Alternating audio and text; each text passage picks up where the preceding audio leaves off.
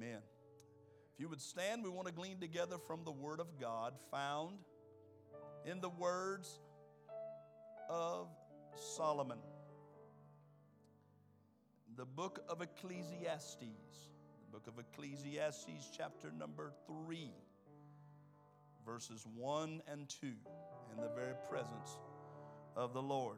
I want to offer some helpful suggestions to you as we are currently in the middle of some of the hottest weather, and heat indexes are well in the triple digits. I want to encourage you to stay hydrated. I want to encourage you to know that water is not the only nutrient that we need because we often need those electrolytes replaced in our system. I want you to exercise caution in all that you do. Continue to remember all our church family whom are hospitalized and separated from us at this time, that the Lord would continue to strengthen them, that they might be encouraged by His presence and by His word. I said at the onset of COVID that it's going to challenge us and there are going to be new things birthed in us as a society. And that indeed has happened. But it is the Bible that tells us there's nothing new under the sun. Even though new ideas, concepts have been generated, all because of the restrictions and conveniences placed on us as a people by COVID, we are still marching homeward. Somebody say amen. We are still marching homeward. And the Lord's return is soon. Brother Anthony, one thing that we've noticed during COVID is that a lot of professional businesses and places of business now, they don't take walk-ins anymore. And so I want to title today's message by appointment only. And it revolves around some of those inconveniences that COVID has caused us. For now, if we're going to see a physician, it's by appointment only by appointment only. Let's read together from the Word of God, Ecclesiastes chapter 3, verses 1 and 2. You there? The Word of the Lord says, To everything there is a season, a time for every purpose under heaven, a time to be born and a time to die, a time to plant and a time to pluck up what is planted. God, would you add your blessing today to your read word in our presence? We ask in this moment, God, that the power of the Holy Spirit is released among us as a congregation to minister, Lord, to the respective needs that lie among us as your children. We believe, Lord Jesus, that your word will not go out void, but will accomplish that of which you have intended. We thank you in advance in Christ Jesus' name. God's church shouted, Amen. Amen and amen. By appointment only. An appointment is an arrangement, it's a meeting. It revolves around the word exclusive or around the word solely. One of life's most commonly asked questions is Has God appointed a time for me to die? Has God appointed a time for me to die? Well, some contend that Hebrews chapter 9 and verse 27 tells us that indeed God has appointed a time for us to die. The word of the Lord says it is appointed for men to die once, but after this, the judgment. So I want to help us understand that that verse implies that we have an inescapable appointment with the reality of death. Somebody said, But Pastor, you just read a verse that stated these words. But within the context of that verse, we are understanding that the writer is discussing the cycles that are associated with life. For life can be extended, Y'all don't get too quiet on me now. I said, life can be extended. Brother Anthony Paul says to the Ephesian church, honor your mother, mother and father that your days may be lengthened or extended upon the earth. For this is the first commandment with promise. So, in essence, what the writer is trying to say to us, Brother Bobby, is that if we live a godly life, one that honors our mother and our father, then we can extend our lives. But here's another startling reality we can also take away from our lives. Isn't that true, saints of God? We can extend our lives by making wise decisions. Look at Deuteronomy chapter number 6 and verse number 2. This is Moses speaking to the children of Israel, the entire congregation. He says in verse 2 that you may fear the Lord your God to keep all his statutes and commandments, which I command you, you and your son and your grandson, all the days of your life, that your days may be prolonged. All the way back in the book of beginnings, the book of Genesis, Moses, the great lawgiver, deliverer of God, said that we could add to our life. But Brother Jerry was contingent upon the word if. If you obey the Lord's commands. Remember, Israel, the book of Deuteronomy is the book of remembrance. And many, many times in the book of Deuteronomy, Moses says, See that you fail not to remember. Don't forget, but remember. We can add to our life here on earth if we obey the Lord's command. But in contrast, we can shorten our days by taking part in foolish actions and or decisions. Let's look at Ecclesiastes 7 and 17. He says, Do not be overly wicked, nor be foolish. Why should you die before your time? Some contend that God has given us 70 years. How many people that you know that were in service to God died before they were 70 years old? And how many of us said that they must have done some bad things because they died before they received the promise of 70 years? That was under another dispensation. Y'all better help me while I'm preaching. But we're now under the dispensation of grace. And we can add to or we can take away from our time here upon the face of the earth. Oh my, this is better preaching than you're responding, but I'll, I'll take my time. It doesn't matter how careful that we are, we can expect this. We can expect that one day we're going to face the grim reality of death. Thank God the Bible said that death, which is the last known enemy of man, is going to eventually be put down. How many of us know that one day death will be a thing that we won't even hear about anymore? What saddened me is that this week I noticed in uh, my neighborhood that I saw a lot of cars gather in a particular, uh, at a particular home. And I said, said, I don't know what's going on. I don't want to be nosy uh, or intrude upon anybody's rights to privacy, but something has caused this great number of vehicles to gather in this yard. I later discovered that it was the grandson of my former neighbor who was tragically killed in a car accident on Monday uh, evening.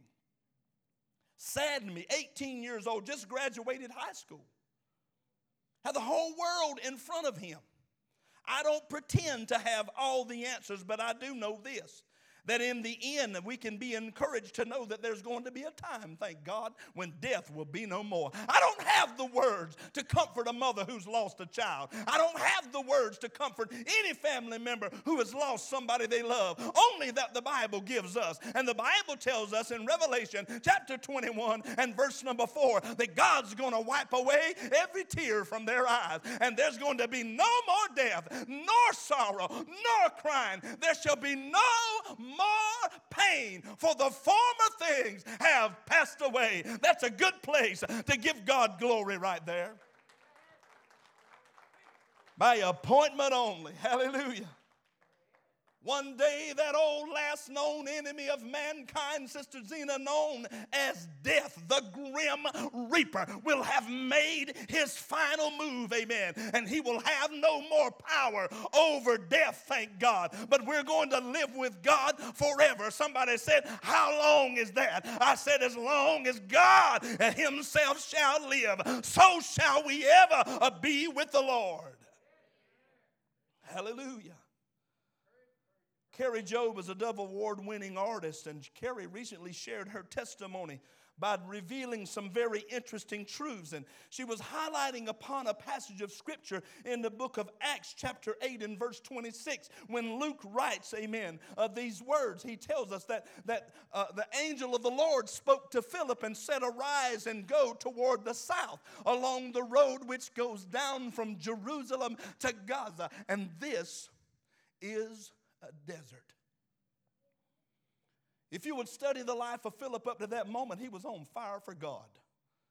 God was using him in more ways than he probably ever thought possible. But out of nowhere, God said, I need you to go somewhere else. How many have us ever placed our posi- ourselves in a position where we felt like we were being effective for God? And then out of nowhere, God said, Oh, I need you to pick up the tent pegs and I need you to move somewhere. Anybody ever been there in life? Anybody ever experienced that?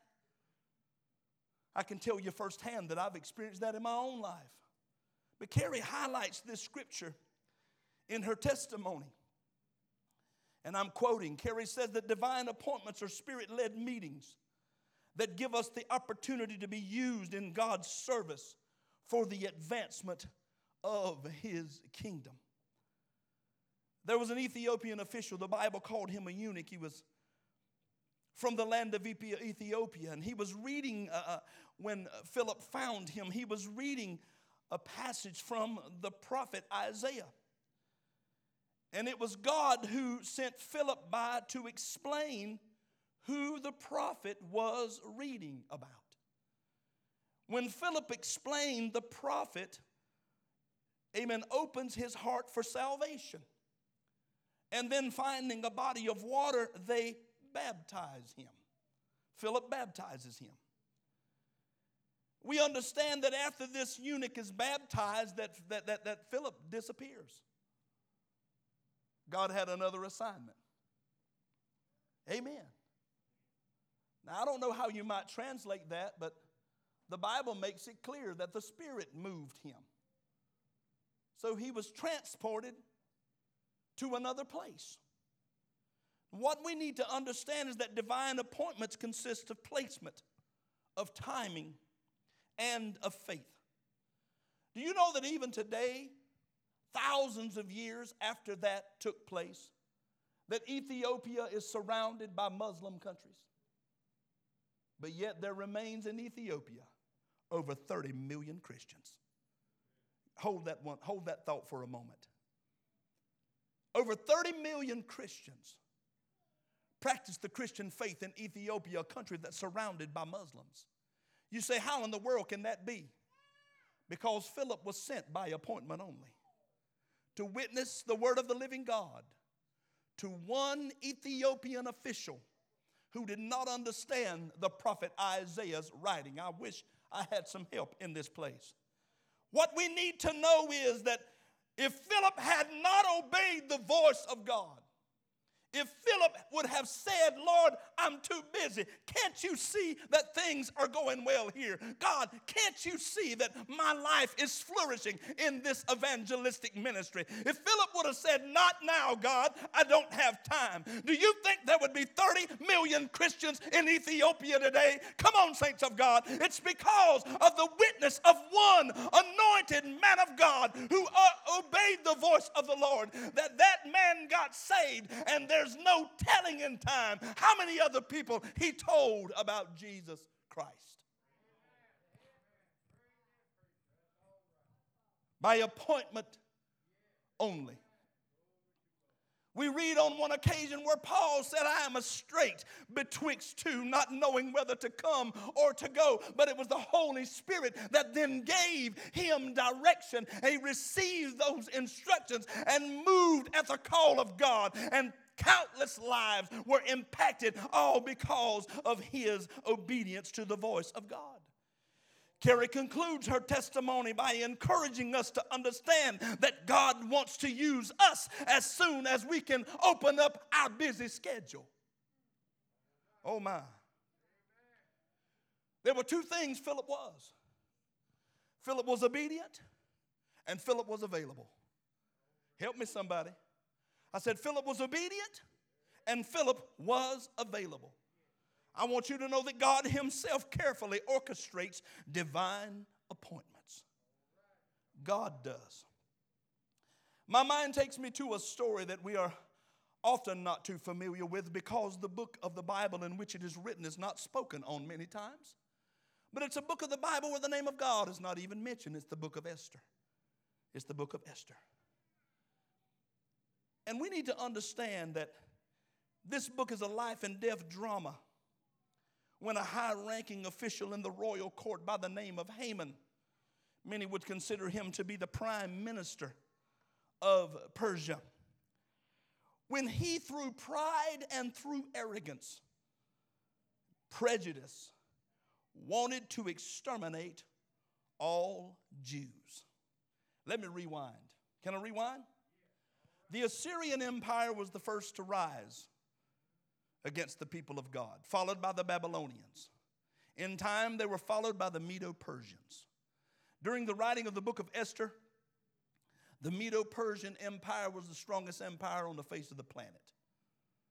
And what we need to carefully consider is that when they overthrew the Babylonians, that many of the Jews were released and allowed to go home, but many stayed.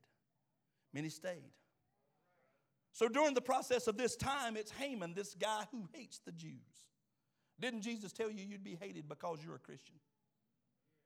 Hello, didn't Jesus say because we're associated with him that the world would hate us? Then why are we still stuck on winning somebody's approval? Why are we still stuck on if we're favored in the sight of man? The truth is, if we're favored in the sight of God, that's all that matters. That's all that matters. And so, what we see in the book of Esther is this it's this life and death drama that unfolds when Haman launches this plot to destroy all the Jews. But there happened to be this beautiful little Jewish girl whose name was Esther. And she was an orphan who had been cared for by her uncle Mordecai. Lord, help me just a few moments. I want you to know, praise the Lord, that through divine providence, somebody say that with me divine providence what is that? That's the prearrangement of things orchestrated by the hand of God. Brother Anthony, when I pull up on this parcel of ground, I can't help but think about the, the, the prearranged hand of God that went before us in connecting us with those people that our church family, Brother Jesse, Sister Nancy knew, and then through them that God blessed us to receive this parcel of land and how that through that glory to God. We talked to the state officials who said, I don't know why we would shoot by there with phase one of a county water plan uh, because that's a dirt road. Why in the world would we do that? I said, Sir, I'm standing on the property right now, and that road in front of me, it's not dirt, but it's paved. Amen. He leaned over on his truck and said, I have no idea why that would happen. It was in an instant that the Holy Spirit said, uh, Tell him this. It's because God looked down through the telescope of time and saw, glory to God, through his divine providence that he would erect a structure there in his honor. I said, Sir, do you believe it could probably be because in the future that God wanted to build a church right here on this piece of property? I don't expect you to get as happy about it as I can. Uh, but it was by divine appointment only. It was by appointment only. Somebody ought to raise your hand and glorify God. And I got some startling news for you because the best is still yet to come. The best is yet to come. I want you to understand that God orchestrated the affairs of humanity both by direct and indirect intervention and arrangement to ensure the preservation of the Jewish people. This little girl was an orphan, cared for by her uncle, and he became, praise the Lord, a ranking official in the Persian population. But when he hears of this edict that Haman has devised, he understands something real significant. Number one, that he's a Jew and that Jews cannot appear before the king. You think he wanted to make his request known? Of course he did. But he knew, Brother Tommy, because he was a Jew, that according to Medo Persian law, he could not appear before the king. So, what does he do? He mourns in sackcloth and ashes. And then he has his own eunuch, Hathach, to present Esther, who has now been promoted to the office of the queen. Can I rewind just a minute? Yeah, talking about divine appointment. God have mercy.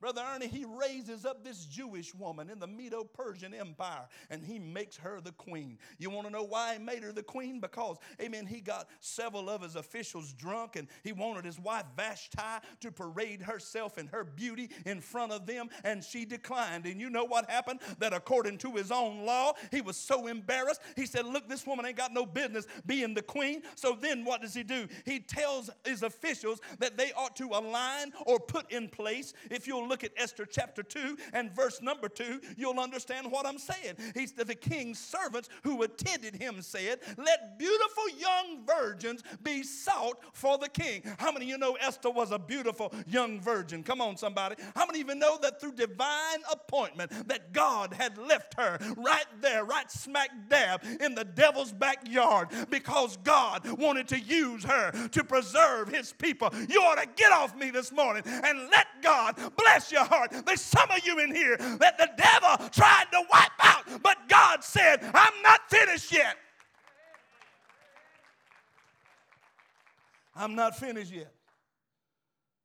The devil tried to take him out, but God said, I'm not finished yet.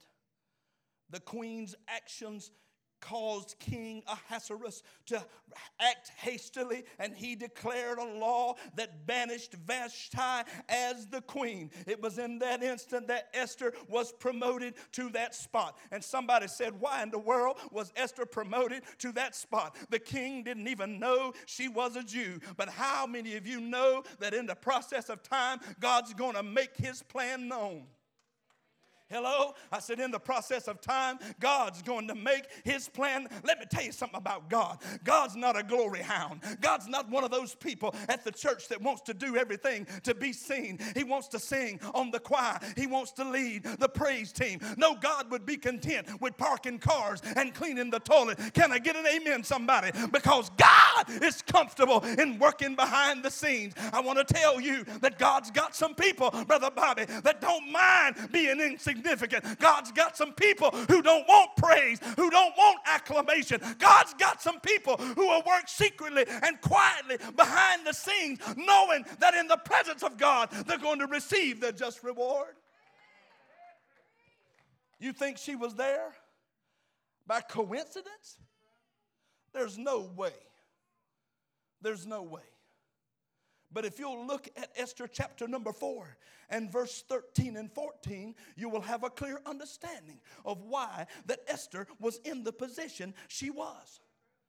Mordecai unveils the reality of Esther's presence, amen, in these verses.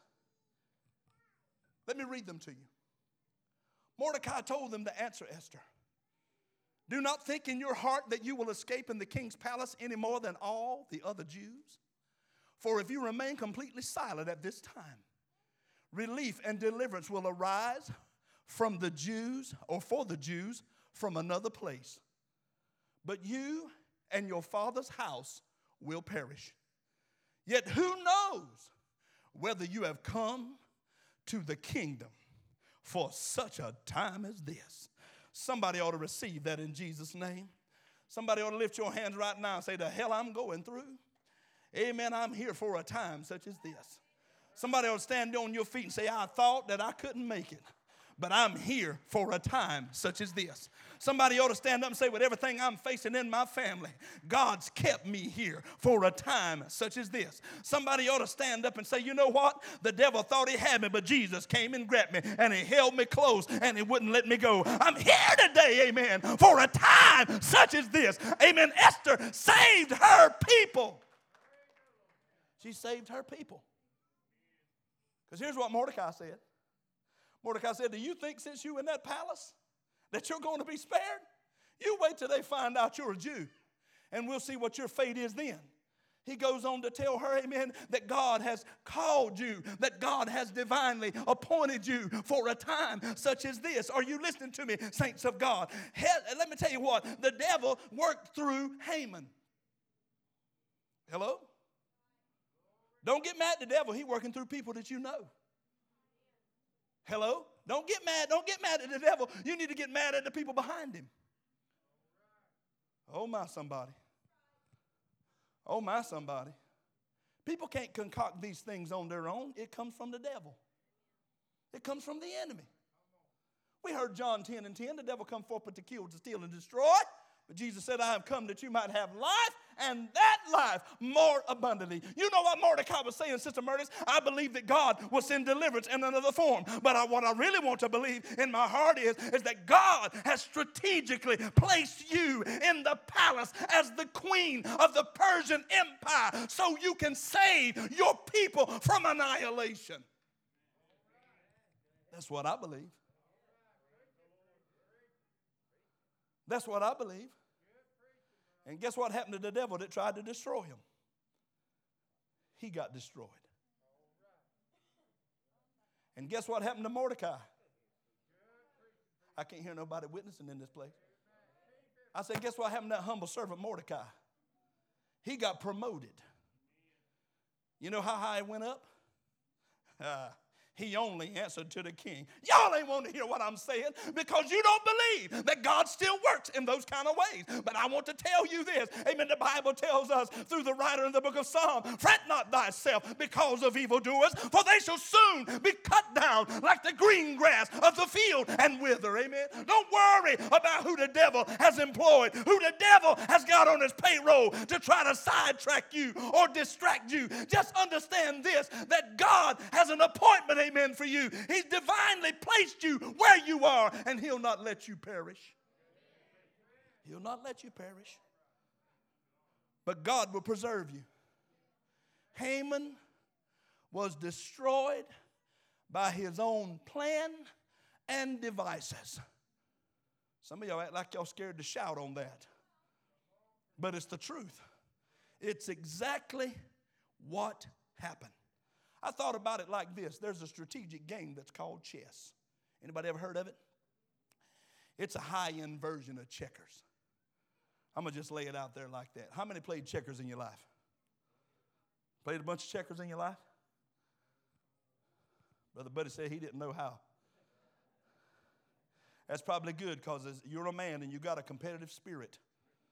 And when you're a man and you got a competitive spirit, you hate to lose. Are you with me, somebody? Y'all smiling, underneath y'all smiling, I can tell you are. But the truth of the matter is, we don't like to lose at nothing. Come on, y'all. Fellas say, we, yeah, we let you win. That's a lie. You let me win. Truth of the matter is, praise God, I looked at this, this scenario just like this, and in my mind, Brother Jerry, I could see a chessboard. Chess is a sophisticated version of checkers. You know what I'm saying? I don't have time to explain all that stuff to you. But then I said, I thought about checkers. Checkers is a commonly played game. And you know what God did? God just, He laid out that board, and the devil made his move. You know what they said when you made it all the way to the other end of the board, Sister Sonia? King me. Isn't that what they said? Isn't, isn't that right, Brother Oceanus? You maneuvered your way around to the other end of that board and you said, King me, man. You know what a king could do? He had liberty to jump all over that board. He didn't have to stay in line. Y'all getting this? Somebody getting this? Somebody getting this, you know what happened in this game right here, Brother Robbie? The devil made his move, but God countered. Hallelujah. I said the devil made his move, but God countered. What the devil didn't know is that God had an Esther. You want to look at the devil in the most furious fight of your Christian walk that you are currently experiencing, and you ought to say to the devil, It's your move now, mister. It's your move. God's already given me the liberty to make my move, and amen, I'm going to be used of God. What Esther did was she made a conscious choice. She said, I will not remain silent and protect only myself, but I will help my people. I'll help my people. Amen. Tell the devil it's your move. Tell the devil checkmate. Because what the devil didn't understand is what Daniel did in Daniel chapter 2, verses 20 and 21. The devil didn't understand, amen. Daniel is interpreting Nebuchadnezzar's dreams. You know who Nebuchadnezzar was? He's the king of the Babylonian Empire. And what happens? Amen. He has a dream. Couldn't get any of his wise guys to tell him what was going on. Somebody said, I know a little, I know a little Hebrew boy. I know a little Jewish boy down here. And he can tell you. Go get Daniel. Daniel tell you what it said. And when they got Daniel, Daniel began to tell the king what the dream meant. Look what it says in Daniel chapter 2, verse 20. Daniel answered and said, Blessed be the name of God forever and ever. For wisdom and might are his. For he changes the times and the seasons. He removes kings and raises up kings. He gives wisdom to the wise and knowledge to those who have no understanding. Say, checkmate, devil. Say, it's your move now. we say the ball's in your court now. Oh, my, somebody. Can God use us? I say, can God use us? Or will we sit idly bow and allow injustice to occur? Because I'll tell you, Esther didn't. Esther had a choice. She said, I can be quiet and I can enjoy the blessings of this palace and leadership, or I can speak up. Might cost me my life, but I can speak up for what's right. She spoke up for what was right, and God gave a favor with the king. And in so doing, in the process of time, that little mourning guy named Mordecai, who put on sackcloth and ashes, the little insignificant, who thought possibly that he would never be of value or use to God, he's promoted to the second in charge in the Medo Persian Empire. Oh, my.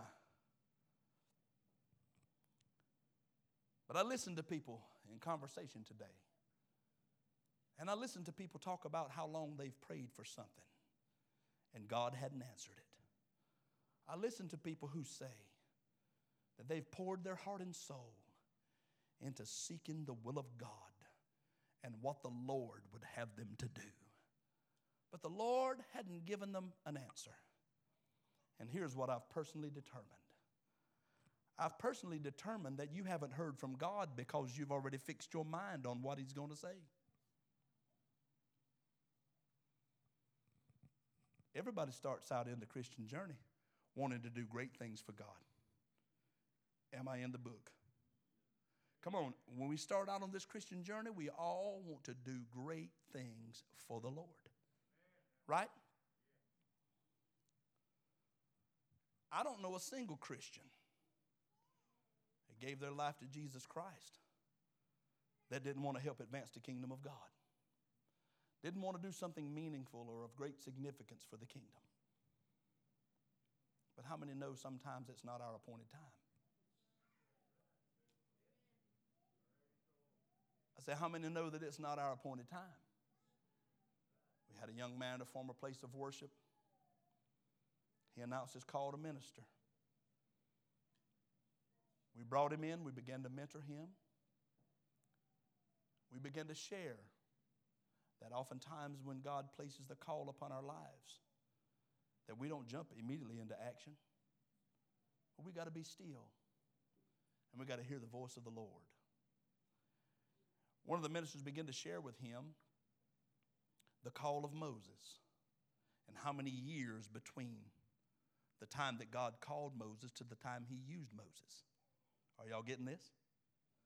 And before the preacher could finish, that brother said, Well, I ain't Moses. He said, Hold on, wait, wait, wait a minute, just let me, just let me make my point. But no, he interrupted again. He said, I ain't Moses, and God ain't calling me to wait 40 years. But God's calling me now. You know what saddens me more than anything? What saddens me more than anything is that brother's not even alive today. He's not even alive. So sometimes, Sister Cherry, we can want to do something for God so bad that it clouds our ability to hear God speak.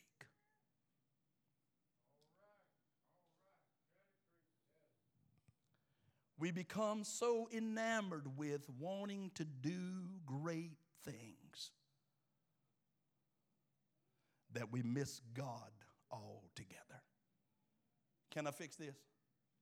Can I fix it? The Bible tells us in 1 Chronicles chapter 17 and verse number 1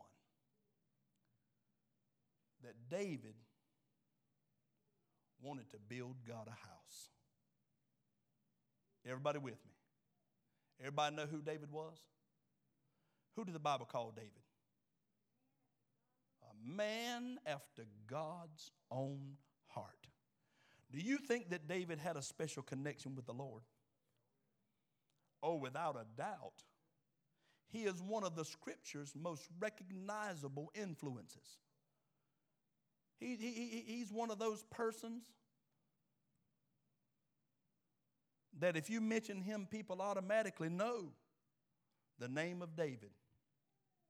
The saddest reason is that he's known for his sin with Bathsheba more than he is the great things he did for God. Can I help you? The Bible said in 1 Chronicles chapter 17 and verse 1, it came to pass when David was dwelling in his house. He said to Nathan the prophet, See now, I dwell in a house of cedar, but the ark of the covenant of the Lord is under tent curtains. You know what that tells me? That tells me that David wanted to erect a house for those belongings. That he wanted to build God a house, a temple for the Lord. Amen. But let's look at 1 Chronicles chapter 22 and verse 8. The word of the Lord came to me saying, You have shed much blood. You have made great wars. You shall not build a house for my name, because you've shed much blood on the earth in my sight. Are we talking about the same guy? Brother Anthony, are we still talking about the man after God's own heart? My, my, my, many of us would have immediately thought a man through whom God did such great things that the Lord would be excited if David wanted to build him a house. But God said, It's not your appointed time. It's not your appointed time. It's not an assignment or task that I want to give you. For you've been a man of war, you've shed much blood. Now, was David's intention wrong? No, he wanted to build a house in honor of the God who had appointed him as the ruler of his own people. But God tells us, saints, that he desired a man of peace to construct a house that would bear his name, not a man of war. So, what happens in the process of time? God assigns that task to David's son, whose name was Solomon. Amen. Again, let me reemphasize we can want to do something so bad for God that we can cloud our ability to hear the voice of God speak. We can want to be visible.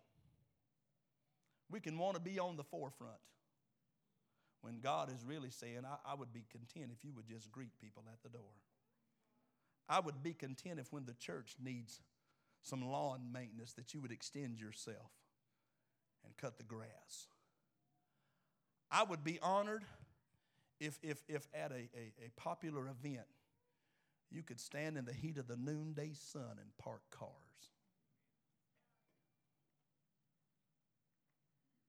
But if we want to do something for God so bad that we can't hear His voice, Sister Lynn, we're going to miss it. Am I right?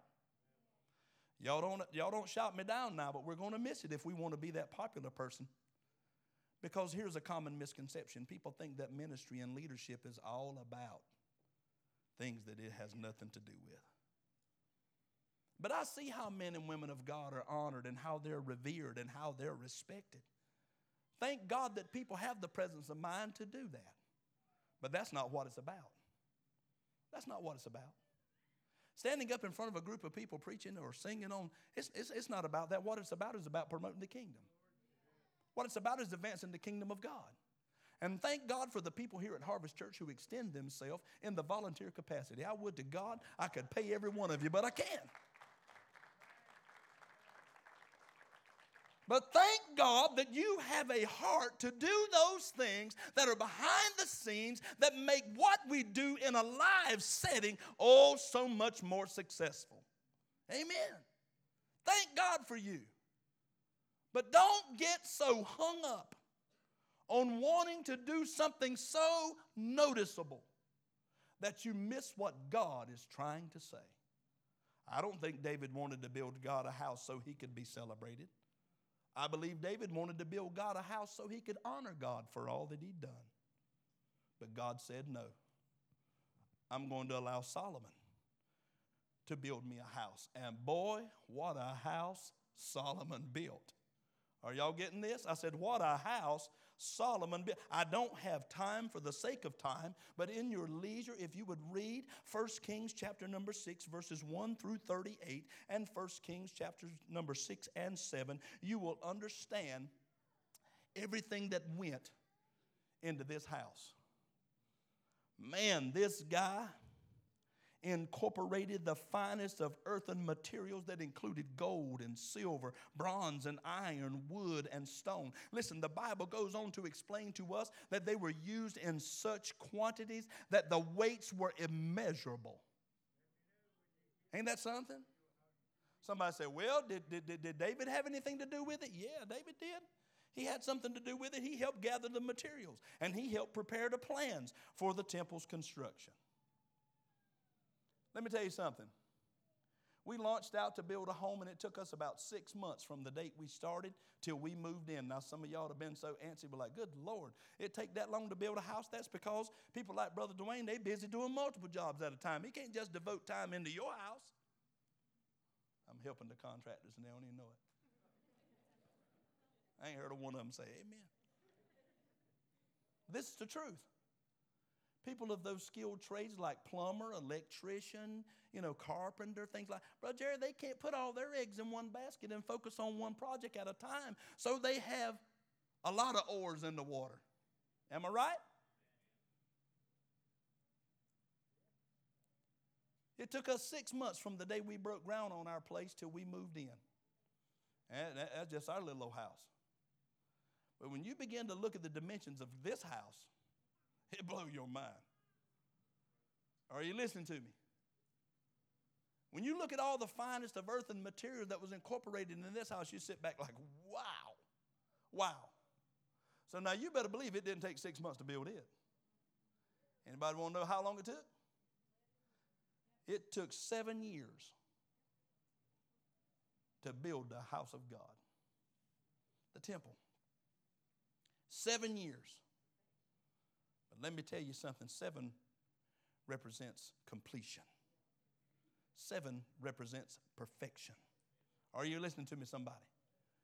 And when they built that thing, you getting this? When they built it at the dedication service, the Shekinah glory of God filled the temple. So the priests couldn't even perform their duties. Y'all ought to say hallelujah to the Lamb of God. So, what was that? I'm going to tell you what that was, Brother Greg. That was God's approval of the temple that had been erected in his honor.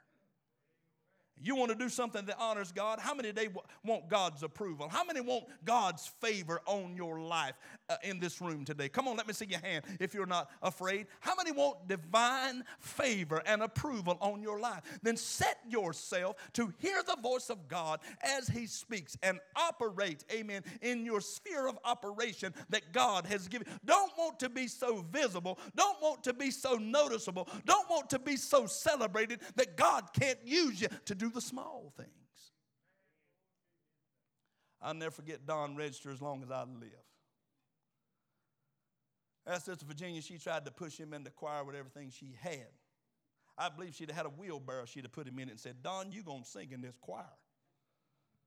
Don repeatedly said, Hon, I can't sing. I love Sister Virginia. She's persistent in her efforts. She said, Don, the Bible said, make a joyful noise to the Lord. So there'll be enough other voices that, you know, you'll blend right in. Jenny, what happened when we go to that conference? We go to that conference, and boy, we get into that session. And that conference speaker gets up there and he says, If you can't sing for God's sake, don't try. And Don looks at Virginia and said, I've been trying to tell you this the whole time. Now, you tell me God isn't good. Won't the Lord bless you? Yeah, you say that's kind of comical, and we get a little laugh out of that. But the truth of the matter is this we can want to do something so bad for God that we can miss altogether what God wants us to do. Oh, my, somebody, I love you in the love of the Lord. That house of God was built with such reverence. If we look all the way back in the book of Exodus, chapter 20 and verse 25, we're going to find out something pretty amazing. This is Moses. Moses speaking to the people. Moses said, If you make me an altar of stone, you should not build it of hewn stone. For if you use your tool on it, you have profaned it. Brother Gerald, can I tell you something? That the whole seven years that that house of God was being built, there were no tools on the site of the temple.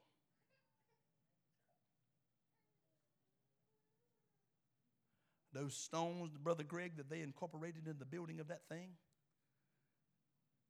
they were shaped before they ever got to the construction site. Some of y'all ain't getting this. Seven years to build a temple. How about that? Brother Tommy said, Was that five days, a week, or seven days? Brother Tommy, they rested on the Sabbath. They didn't do no work on that day.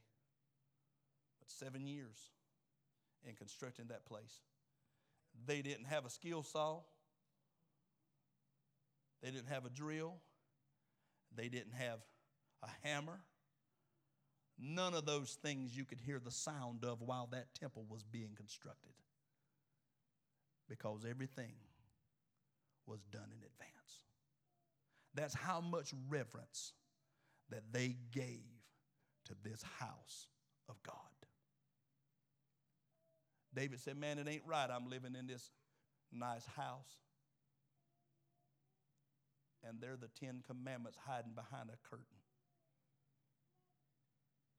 So he erected for God a house. But I want to help you with a history lesson. 586 BC. Amen. The Babylonians came in there and tore it down, ravished the house of God. Well, there were others who were constructed, others were built. Even after all the captivities and after all the exiles, there was still a temple built. Do you know that today, on the site where the temple once stood, is the Dome of the Rock? Today, right now. And I want to tell you something. If those people thought that that place during that time was erected to invoke fear in the hearts of the enemy, that God showed them he didn't live in a house because the enemy came in and destroyed that structure. but God lives in the hearts of his people. Stand with me all over this auditorium, would you? Stand with me. I'm trying to help somebody today. The Bible says, He that hath ears to hear, let him hear what the Spirit says to the churches. I'm trying to be a blessing, I'm trying to help somebody, but if you've already predetermined what God's going to say in your request, then God's not going to get through to you. So you need to clear your mind and any preconceived notions in ever whatever capacities you feel that you're deserving of. And you need to say, God, in whatever way you desire to use me, I'm available. And not only am I available, but God, I've positioned myself to be obedient to your voice when you speak.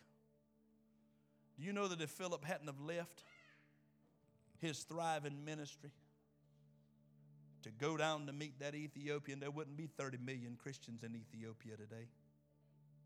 Listen to me, saint of God. God wants to use you. Can you hear him when he speaks?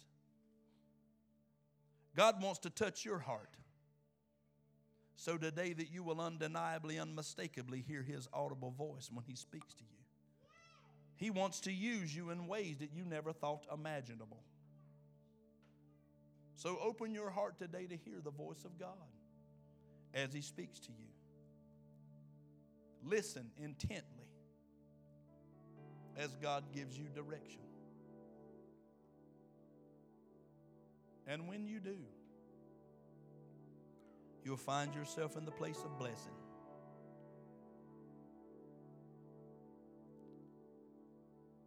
In John chapter 15 and verse 16, here's something real important to us as believers. This is the doctrine of divine election, the teaching upon which divine election is promoted. What does it say? Jesus is speaking. Jesus saying, You did not choose me, but I chose you and appointed you that you should go and bear fruit, and that your fruit should remain.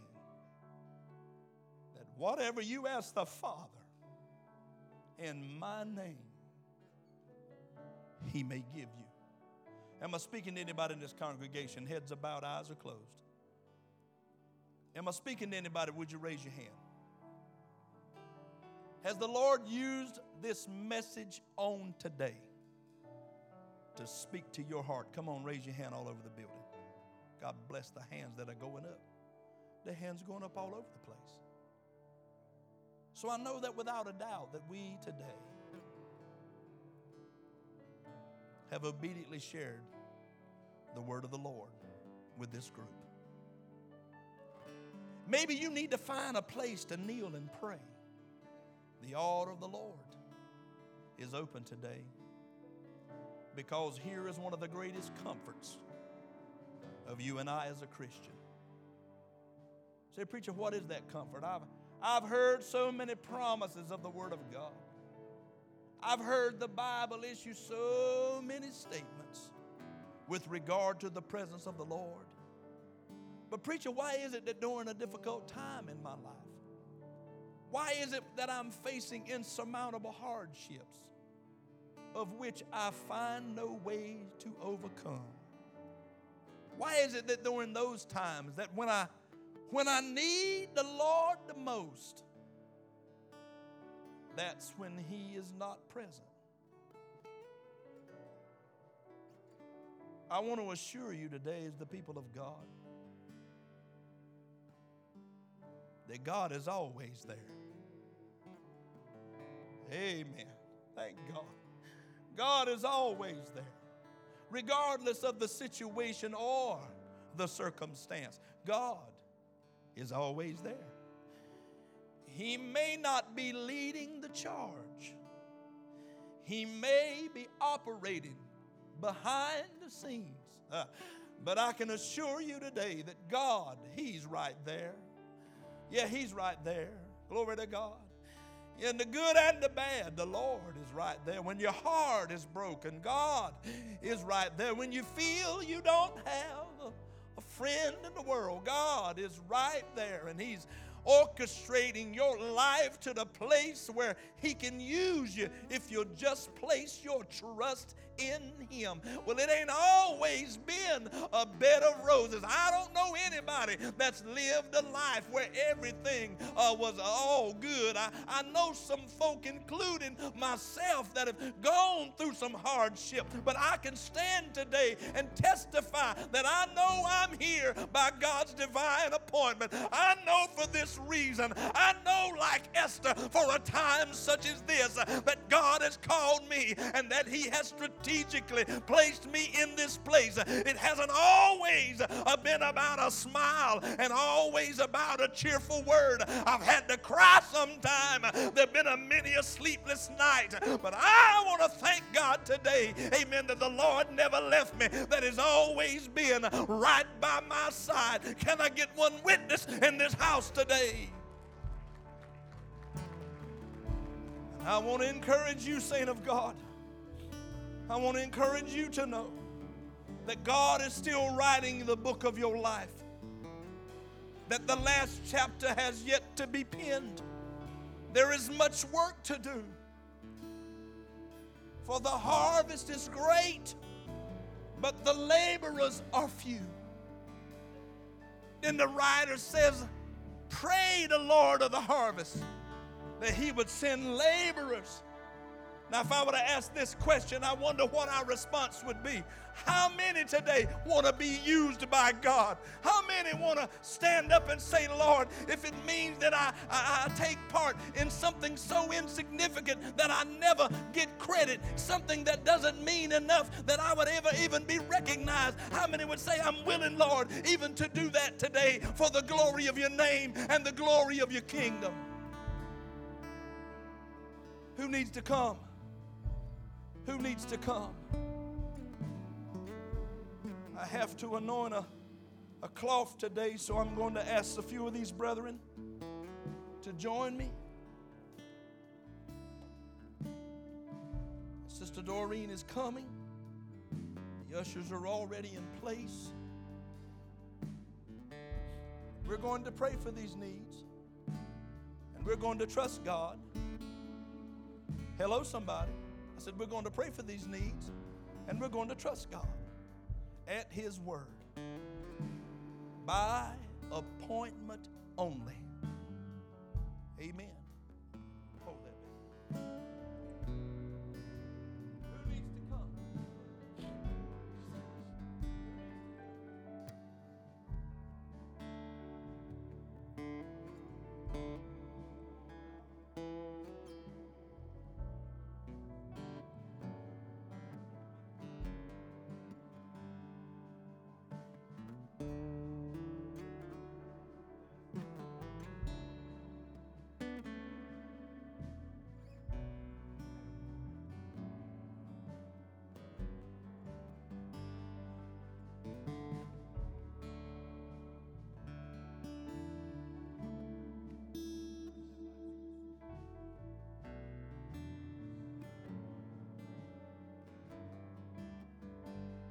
To God.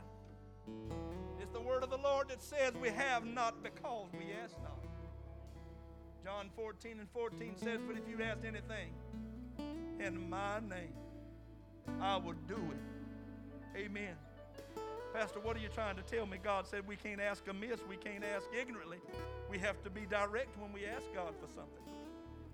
That's what we need to do, saints of God. Come on, amen. People coming from everywhere. The altar of the Lord is open. Hallelujah trust God today at His everlasting word. There's some healing taking place right now. In the name of Jesus, the power of the Holy Spirit is moving forth to meet needs right now. Right now. Glory to God. Father, in the name of your Son, Jesus, we follow the order of your word. We've anointed this our sister. Right now, I pray, oh God, that you would speak to that knee that is inflamed Lord, signifying, Father God, something is not as it should be. Release your power and presence in this moment right now. that heals her. In the strong name of Jesus, we believe as we've prayed. Amen. Amen. Praise God. Praise God. Thank you for coming, Sister Vicky. Praise the Lord. Praise the Lord. That great faith. Amen. That's what God, that's what God rewards. God rewards effort today, friend. Praise the Lord. God rewards effort. Your need would arise because the person who has the need is not present. But the Bible said, this is the proxy, this is the order of the Lord's word. That one can be anointed in the place of another. So we anoint this cloth right now for that beautiful little granddaughter. Amen.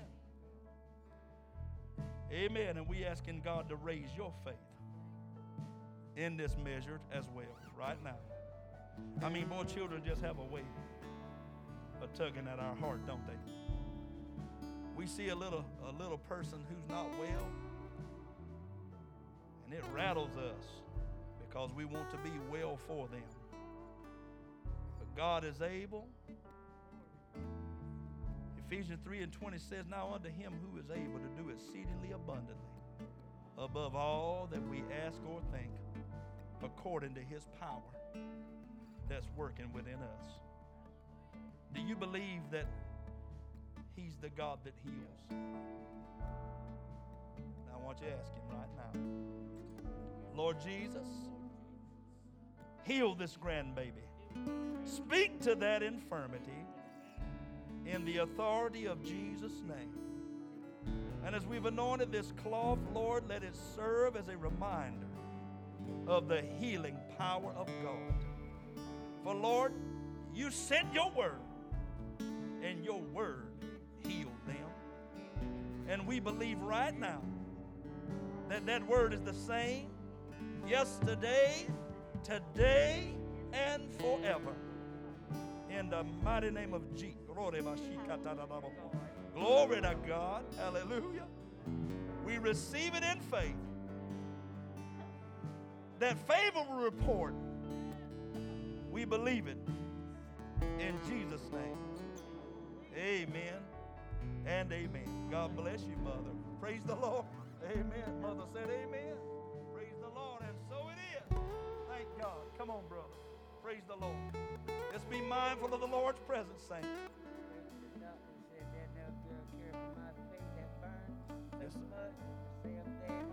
Yes, sir. Praise the Lord. Praise the Lord. Amen. Amen. The Lord is a healer. Amen.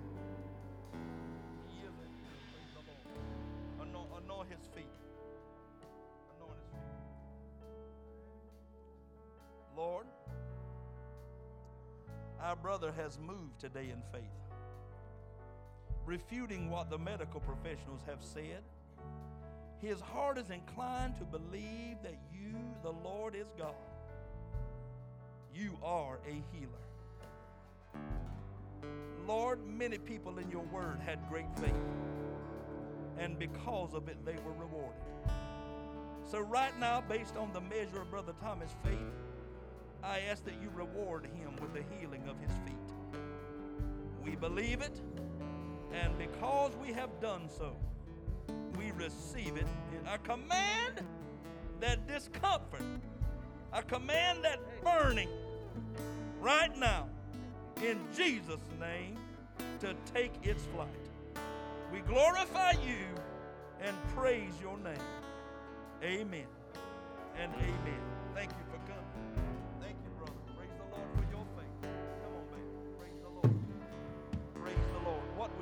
Lord to do?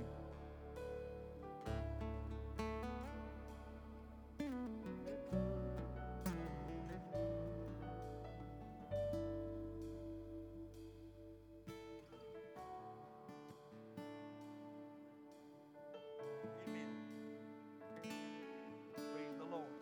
It's the word of God that said, I would that you prosper and be in good health, even as your soul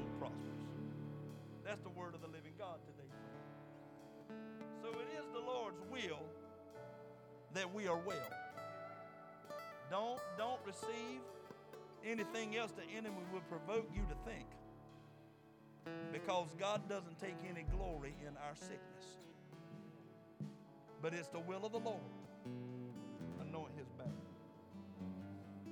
It's the will of the Lord that you are well and in good health. More importantly, God is concerned where you are spiritually and where you stand in Him. Amen. Lord Jesus, we thank you for this family who has come. We thank you that they have responded to this altar call in faith, believing upon your accurate and everlasting word. Now, Lord, as you have healed in many times in the past, we summon you now to perform the miraculous act of healing in the now, in the present. And we pray, oh God, that your touch and your anointing is great. So great, Lord Jesus, that we will tell others of the wonderful things that you, the Lord our God, has done. We thank you in advance for your blessing and give you praise right now. In Jesus' name. Somebody lift your hands and glorify the Lord. Thank you, son. Thank you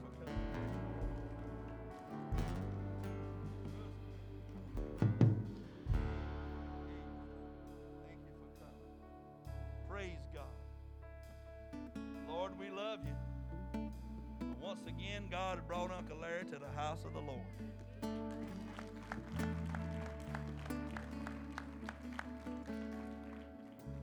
It had been at least a few times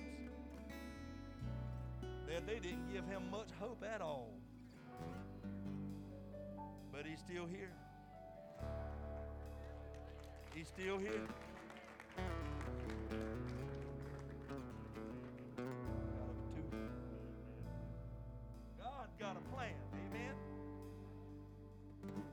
Plan of God supersedes that of man. Praise the Lord. Thank God that Brother Larry had the presence of mind to say he wants to go to church. Because he believes in assembling with the body of believers, and he believes that prayer changes things. Am I right? He believes that. Amen. With a, well, matter of fact, with a certainty, he knows that. And that's what God responds to is faith. Amen. The Bible said in Hebrews it's, it's impossible to please God without faith. Now, I know a lot of people might say a lot of things concerning Brother Larry, but there's one thing you can believe in. He knows who God is. And he knows what God can do. Amen. Amen. Lord, right now we approach your throne, Father, in the way that you made possible through the sacrifice of your Son. For God, in ages past, you were so holy, we couldn't even approach you. But through Christ's sacrificial death, that veil was torn in two. And now we can come boldly to your throne of grace uh, that we might find help and obtain mercy in the time of need. Touch Brother Larry. Lord, this tooth that's causing him problems, we pray that you would speak to it in the name of Jesus, that you would comfort him as you have so many times before. We stand now united, Father, in faith with Him and believe for your immediate touch. In Jesus' name, amen and amen.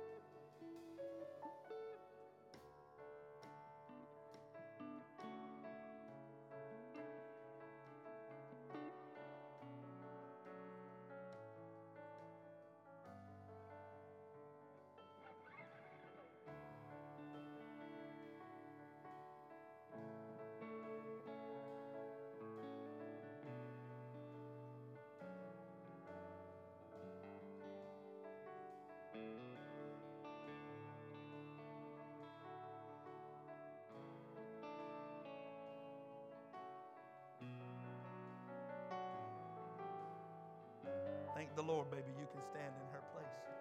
Does she know the Lord? Doesn't know Jesus as the Lord of her life. And I want you to witness to her. Don't worry about what you'll say. Just let God speak through you. Just open your mouth and be a vessel. We're all too often preoccupied with how eloquent we'll be or if we'll say something out the way. If Philip would have questioned God, he probably never would have went to Ethiopia. There's a desert. There was a desert place.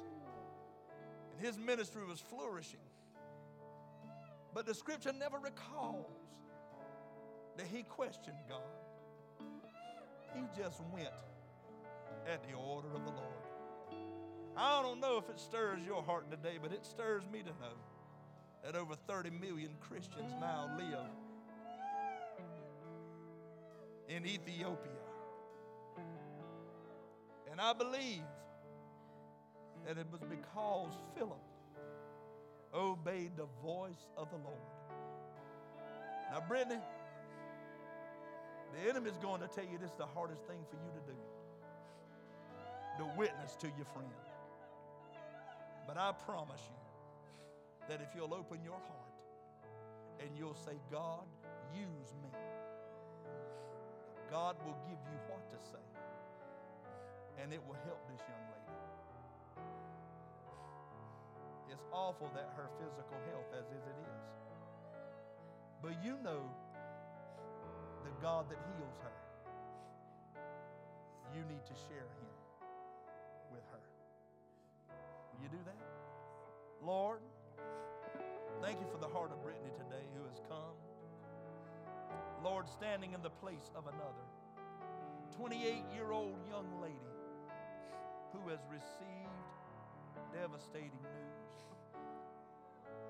Lord Jesus, many of us feel at that time that we have a lifetime ahead of us. But you tell us in your word that your ways are not our ways, and your thoughts are not our thoughts. But I heard Jeremiah say, I do know the plans that I have for you. And I ask, Lord Jesus, that you would use the testimony of this daughter of faith to touch the life of another. We release your power that brings about healing right now in Jesus' name. Let your touch and anointing be great, is our prayer. Amen and amen. Praise the Lord.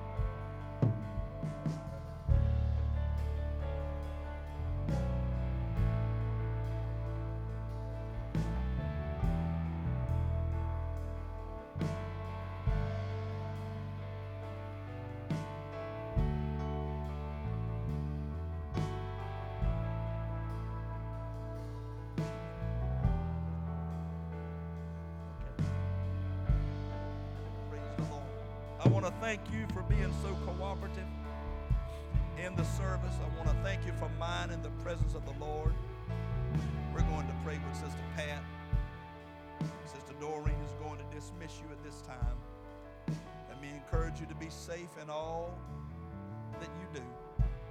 Keep God first in all you do.